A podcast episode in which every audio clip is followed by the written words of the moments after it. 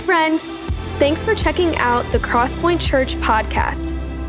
It's our messages will encourage you to grow and thrive in your relationship with Christ.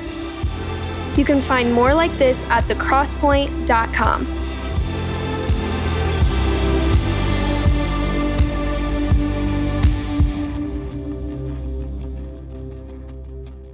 We're going to go to God's Word this morning. We're in this series called 10. We're looking at what the Ten Commandments have to tell us about God. Sometimes we look at the Ten Commandments simply as a list of rules so that God will love us if we keep them perfectly. And that wasn't the purpose of the Ten Commandments. Ten Commandments were originally given to a number of slaves, about two million of them, that God brought out of Egypt. And he said, This is the way I want to show my love to you, is by ordering a civil society. And here's the way I want you to live. But these still have import to us, they have significance to us. So we're going to look, about, look at that in the book of Exodus, chapter 20. Thank you for those of you that can't be with us. Thank you for coming together around God's word. Let me read this verse, Exodus chapter 20, verse 12. Honor your father and your mother, that your days may be long in the land that the Lord your God is giving you. That's it. Father, thank you for your word. Help us to listen well. In Jesus' name, amen. We were reflecting as a staff, as a team, over the course of the last year, things that we've been through. Some of the things that we've been through, like on Christmas Eve last year, not this, not 23, but 22, we had a bunch of pipes burst and we experienced flooding and we had our student and children's wings closed down for months. Our teams were so great to get through all of that and we got repaired and restored. Anybody else is like you had some bursted pipes last week or a few weeks ago? All good, awesome. Well, I pray that as you come through that, you're all whole and well. Um, I've had experiences in my life of busted pipes and stuff. I was thinking back to when I was a bachelor living in the parsonage and I, yeah, somebody groaned on the front row because they remember what that house was like. I, and I was a bachelor, so my housekeeping skills were like a bachelor. Uh, it wasn't always as good as it could have been, but I remember one particular day coming through the front door, and, and I, man, as soon as I opened the door, the stench hit me. And, you know, I wasn't, like I said, aromas in a bachelor's pad, they kind of come and go. But this one, like, hit me like, shall we say, a Mack truck. I'm going, wow, what is that? Oh. oh. So I'm running around the house. What and what is that? And I didn't see anything out of order. I thought, well, maybe something in the basement. I started making my way down the steps. And the closer I got to the basement, the worse it was. And then I got to the basement level and saw that there was a foot of raw sewage in my basement. Exactly. So it was late at night. I'm thinking, okay, how do I go to sleep knowing that there's a foot of raw sewage in my basement? But I did. I went to sleep, and the next day I got up, and the water had drained, but in its place was about six inches of, you know what, just black sludge. And my friend Scott heard about it. He's a fireman and He's seen a lot of things. He, he said, I heard about what happened to you. And he came over with some muck buckets and bleach and squeegees. And he met me at the front door. He's standing there, and I go, Dude, it's really bad. He said, I know, but we can do this. I tell you what, that's when you know who your friends are, you know. So he came down there and we cleaned it up, and I was so grateful. But I was thinking about that and thinking about you and me and this world that we're living in. And how that in the beginning, God created a beautiful place, uh, as it were, a beautiful house for our first parents, Adam and Eve. But they rebelled and they sinned against God. And as a result, the Bible tells us that sin entered the bloodstream of earth and everything began to be messy. And the rest of the Bible from Genesis 3 on tells us how God has stepped into our world in different ways to try to help us clean up the sludge. that God has waded in. In Christ, He has waded in completely. He walked our dirty earth, put His toes in the mud and into the mud of our lives, and begin to clean up the mess of sin and what it's done to us.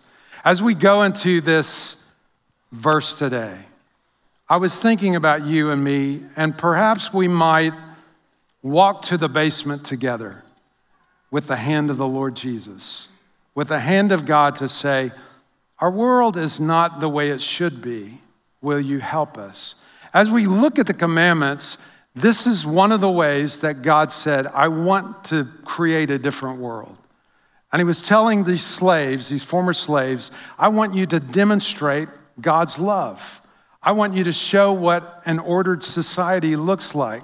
So he gives them these, what we call the Ten Commandments, and the first four are about how we love God. Put God first, don't make idols, remember his name, carry it well, remember the Sabbath, take one day a week. And trust God and remember your Maker, remember your Creator, and rest. And then he turns the corner. Now, in the New Testament, Jesus sums up all the commandments in two. Do you remember this? He says, There really are only two commandments, and on these two hang all the law and the prophets, he says in Matthew 22. And the first part of it is what? You shall Love the Lord your God with all your heart and with all your soul and with all your mind. This is the great and first commandment, and a second is like it you shall love your neighbor as yourself. On these two commandments depend all the law and the prophets. So Jesus summarizes all the commandments in two love God, love people. So here in the commandments in number five, we turn the corner toward loving people. It's interesting that God begins by helping us to love people, not with loving people on the other side of the world, not with loving the neighbor next door, who lets his dog do things on our lawn, but with our first relationship. Interesting, isn't it? Honor your father and your mother. For some of us, this isn't hard. We have basically good memories. My dad wasn't perfect. My mom is not perfect. Uh, well, I'm not going to say that. She's in the room. Love you, mom. But generally speaking, we think, okay, I can honor my mom and dad. I know they weren't perfect, but I've got some good memories pancakes on Saturday morning, Taco Tuesday, them taking me to the ball game now and then. You know, things like that that we can be grateful for. But for many of us in a growing part of our society, this seems impossible. Like, God, are you kidding me? Do you know about the dysfunction in my life? Do you know about the dysfunction in the world? Do you know about abuse? Do you know about abandonment? Do you know about absentee fathers? And yet, God says here to these former slaves honor your father and mother, that it may go well with you. Now, as a result, our pop view in our culture would say, that's for another time and another place. This obviously just doesn't apply anymore. We need to forget this. So, what do we do? We, we put honor other places. We honor our pets. We honor Taylor Swift. Lord, help the Chiefs. We honor celebrities and politicians, or, or we do this we turn the commandment completely upside down and we say, Honor your children that it may go well with you. And yet he says here, without, he doesn't give us exceptions. He doesn't say, honor your mother and father if they were good people. He says, honor your father and mother that it may go well. Well, how does this work in 21st century? Maybe there's a, a father in the room, you're like, oh boy, all right, I'm texting my son right now to tell him, are you listening? Here's the link. Honor your father and mother. Or maybe there's a mom thinking about that. No, man, don't, don't do that. I want us to first look inside ourselves Ask yourself, okay, what does this have to do with me? Some of you, your kids are grown and you say, well, this doesn't have anything to do with me. I think we can still learn.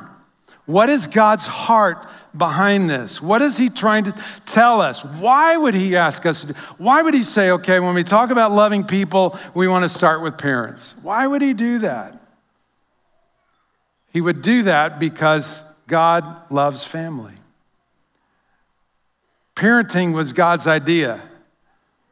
If it if this wasn't his plan, I mean, he could have just let us be born, you know, kind of drop out of heaven. Bam, here we are. I know some of us think that that's the way we came. But as Kelly Kapic says in his wonderful book, You're Only Human, he says, next time you're in the shower, look down and see that little mark right there that says you are permanently connected to humanity. That belly button that some of you can't find after Christmas. what is that? That's a marker that says we're not self made. As much as we would like to think so, as much as we would like to think, I am who I want to be.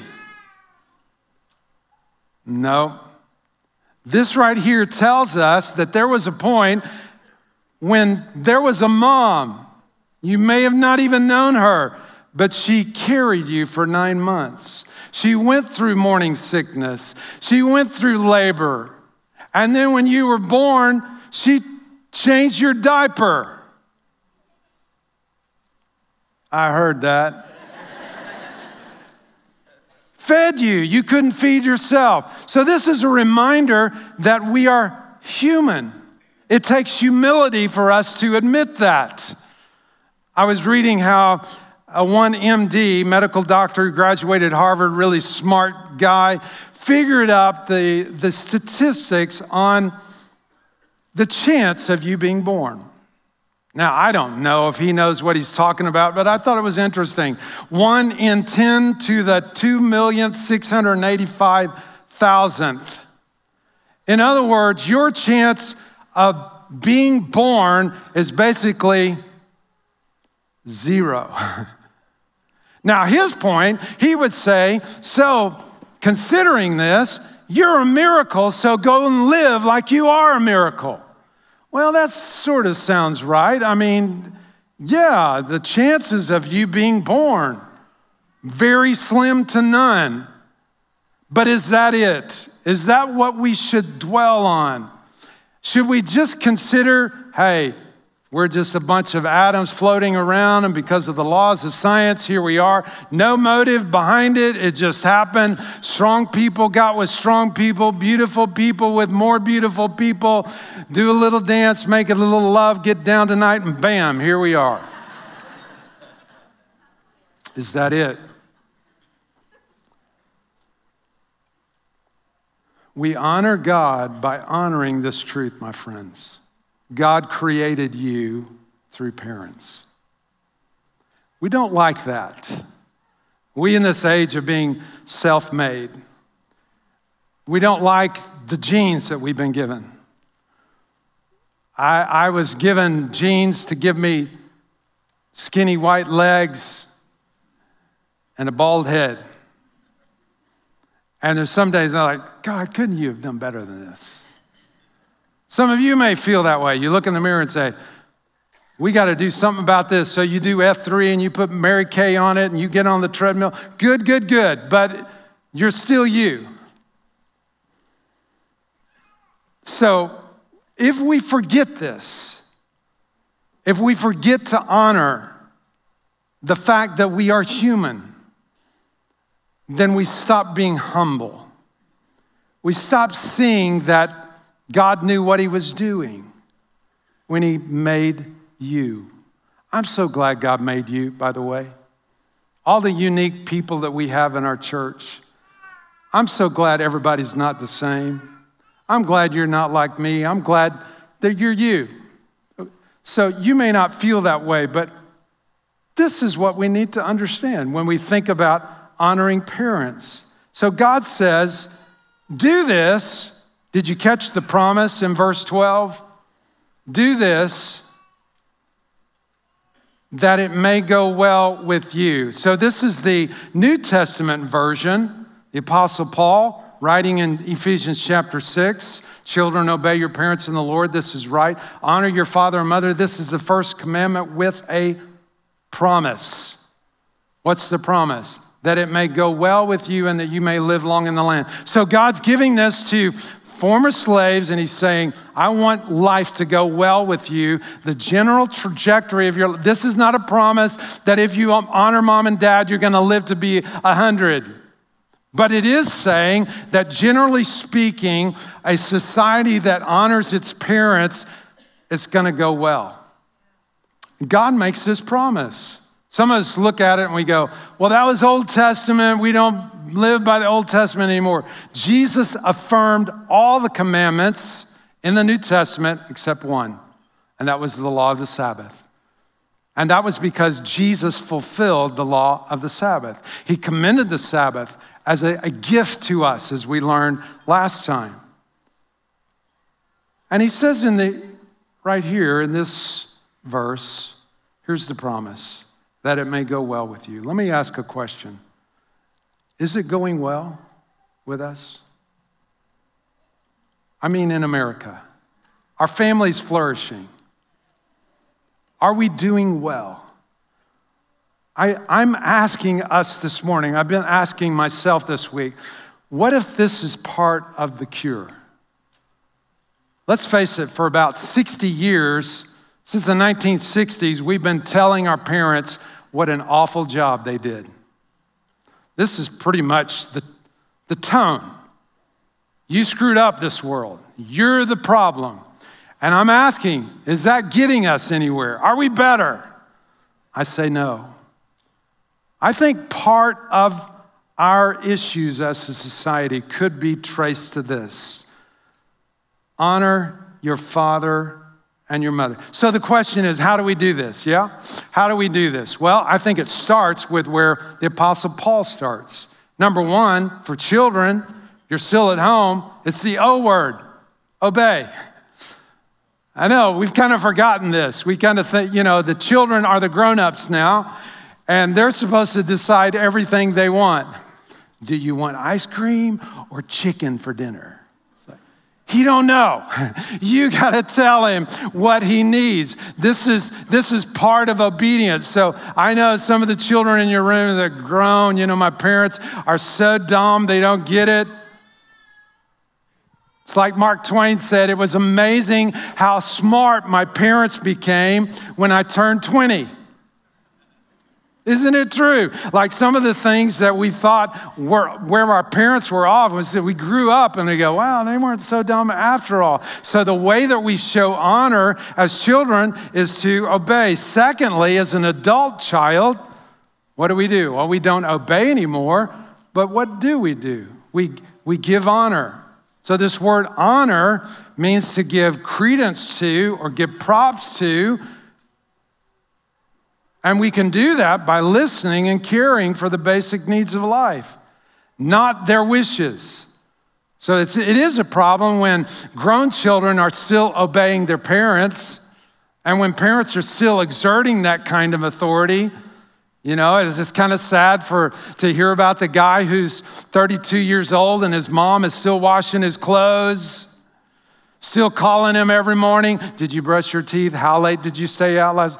Like, like come on, dog. Let, you need to you need to move on. Or or a girl who prefers her daddy over her husband. No, the Bible doesn't tell us honor your parents by doing everything they want after a certain point. It doesn't say make your parents your best friend. It doesn't say your happiness is, their happiness is your responsibility. No, but honor. Sometimes that means listen. Doesn't mean that you have to do it, but you listen. So just say, I've never thought about that like that. That's all you got to do.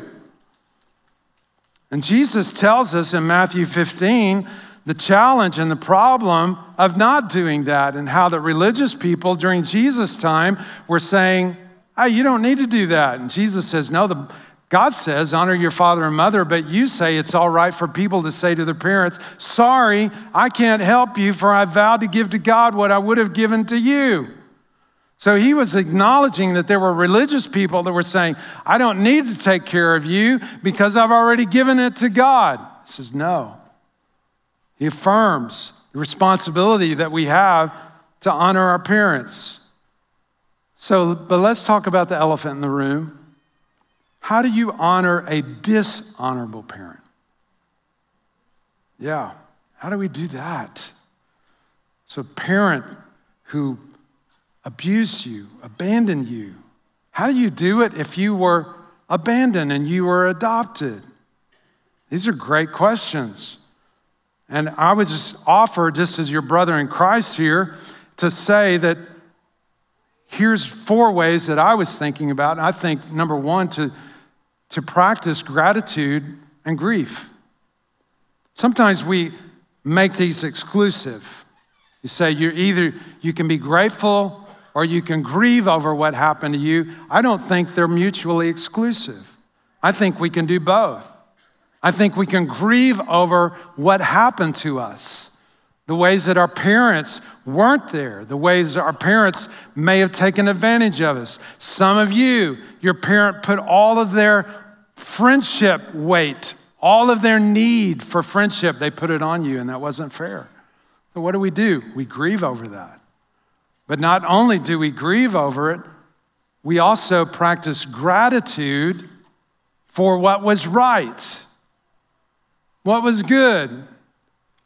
Thank God, according to this, God, somebody carried me for nine months. Thank you, God, somebody changed my diaper. Thank you, God, somebody fed me when I couldn't feed myself. I mean, I, am just trying to help us think about ways that we can be grateful. Secondly, we honor dishonorable parents when we set boundaries. It's an honorable thing, hear me, friend. It's an honorable thing to sometimes tell your parents they can't come over your house. Someone who is destructive or says things or hurtful things to your children, it's okay to put space. It's an honorable thing sometimes for parents to be in jail because they could hurt people, they could hurt themselves. So if you haven't read the book Boundaries by Henry Cloud, must read for you. Everybody needs to have healthy boundaries with parents. We honor our parents by setting healthy boundaries. Thirdly, we remember grace and forgive. This is a hard one, isn't it? How do we remember grace? We remember that we're sinners too, that all have sinned and fall short of the glory of God. I too have sinned. So we remember grace and we forgive. Now, what is forgiveness? I've talked about this a lot in past messages. Let me just remind us of a few things what forgiveness, forgiveness is and what it isn't. It means surrendering the right to revenge, to get even. I give that to God. I give the vengeance to God. God, you will repay. You're just. You will do what is right. I give that to God. Forgiveness and reconciliation aren't the same thing, secondly. So sometimes we forgive, but we can't have a relationship. But forgiveness is different than reconciliation. Reconciliation takes two people, forgiveness takes one you. So we forgive, we choose to forgive. Thirdly, here's why we must forgive. We often repeat what we will not forgive. Oh, my friends, if I could spare you some pain. When we do not forgive, we tend to hold on to that and we repeat the cycle. I've seen it in people. I've seen daughters that say, My mom was never there for me. She put herself above her kids and she put her lovers above her kids, and I hate her for it. And what does the daughter do? She repeats the same cycle. The way out is to forgive. We, dis- we honor dishonorable parents when we forgive. Fourthly, respect the role. In the military, they have something they call salute the uniform. And what does that mean?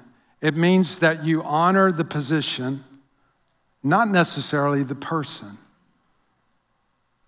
We honor God by honoring our parents because God is our Father. And when we honor God, we're showing our children how to honor parents. And when we don't do that, our kids will repeat what we do, not what we say. So, how we talk about our parents, our kids will talk about us. So, we, re- we respect the role. We honor God the Father when we honor our parents. In my opinion, Finding Nemo is the best movie of all time. Did you know it's the best selling DVD of all times? Isn't that amazing? I wonder why.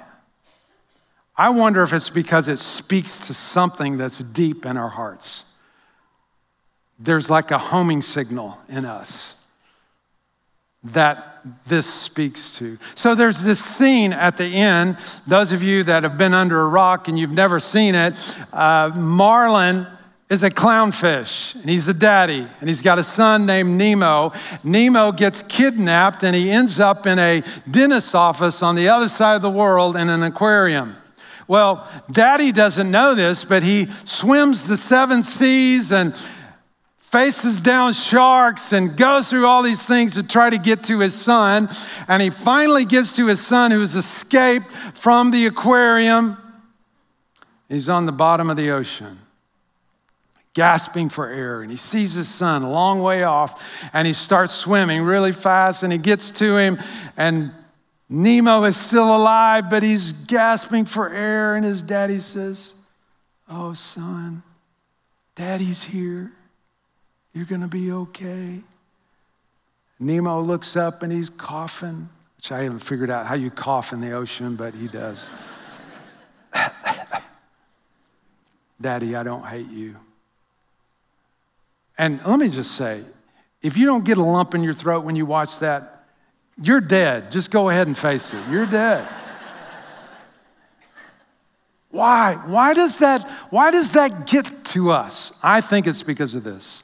Because deep in our hearts, we want to know that if we're lost, somebody will come looking for us. Here's the good news somebody did. You have a Father in heaven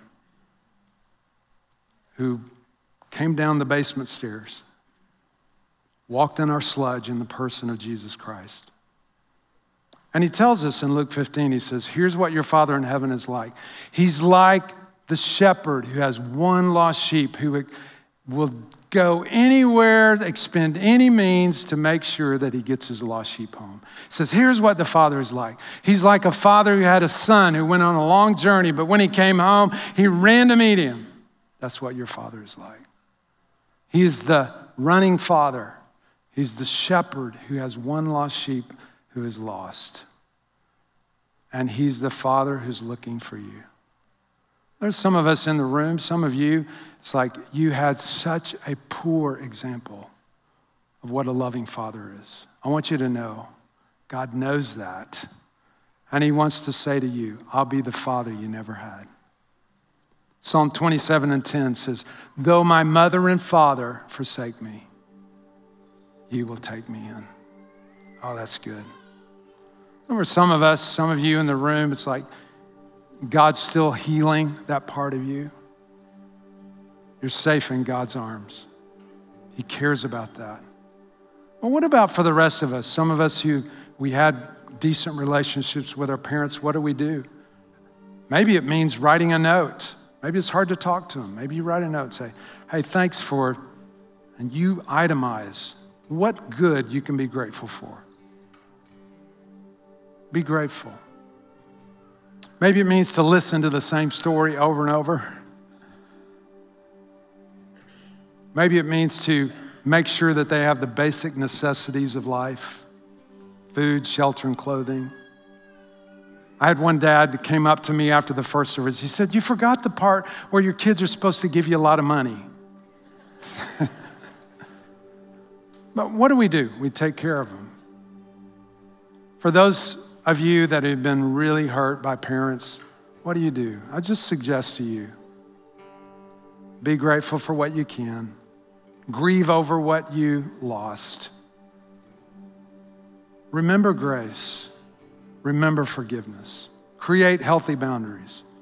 Or remember that you have a Father in heaven who loves you, is perfect in all of his ways. Amen. I know we've touched on some things today, but let's turn to our Father in heaven who's perfect in all of his ways. Would you stand with me? Let's sing this. Thanks again for joining us. You can check out thecrosspoint.com for more resources like this